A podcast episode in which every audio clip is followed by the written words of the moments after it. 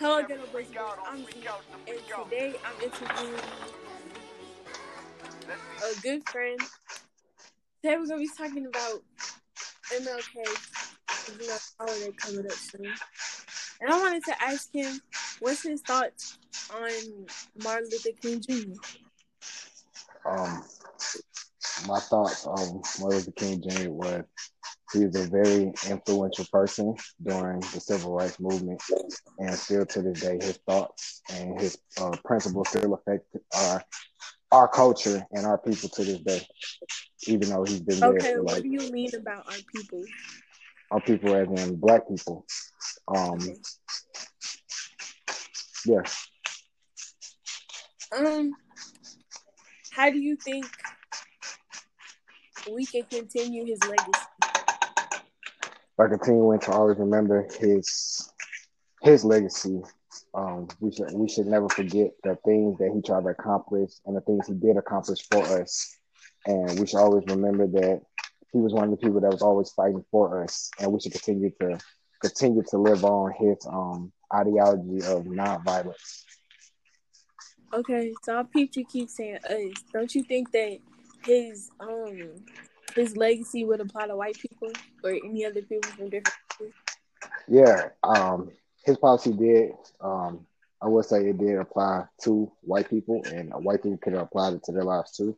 But in, in reality, he was fighting for black people and our equal rights, and for um, us to have equal rights among white people. Okay, do you think that black people today are doing a good job at honoring his legacy? Um, in all honesty, I'm gonna say no, because we tried to take that route already, and a person can only take so much being nice and speaking. So it's time to take. We decided to take a new approach. Okay. Um I can't really think of no other questions, but like would you say that when growing up hearing about him, did you think do you think that he had an impact on you? Um, I wouldn't say impact, um, but he helped a lot with my insight to the world. Okay, okay. Um I'd say that's pretty much it, you know. I hope a lot of people get educated on this holiday and what it really means to people. Cause a lot of people got different feelings on it.